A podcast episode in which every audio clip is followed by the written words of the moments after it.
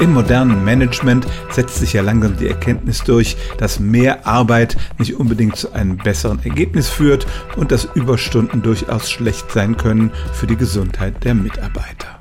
Und vor zwei Jahren ist eine Studie aus Korea veröffentlicht worden, die behauptet tatsächlich, dass Männer, die mehr Überstunden machen, eher eine Glatze bekommen. Schaut man sich die Studie näher an, dann gibt es allerdings einige Fragezeichen. Es wurden 13.000 Männer zweimal befragt im Abstand von vier Jahren, aber man hat nicht den Zustand ihres Haarschopfes untersucht, sondern hat sie gefragt, ob sie Medikamente zur Verbesserung des Haarwuchses nehmen. Und das sind natürlich viel weniger als die tatsächlichen Glatzenträger.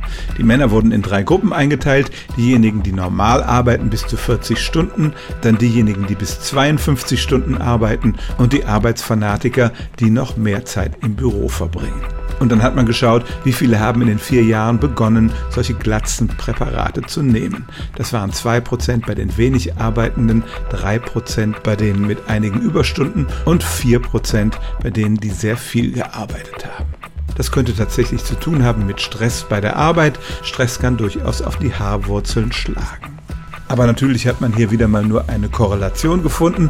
Es wäre zum Beispiel auch denkbar, dass die Männer, die aus hormonellen Gründen zur Glatzenbildung neigen, auch diejenigen sind, die sich so in ihren Job verbeißen, dass sie gar nicht mehr nach Hause gehen wollen.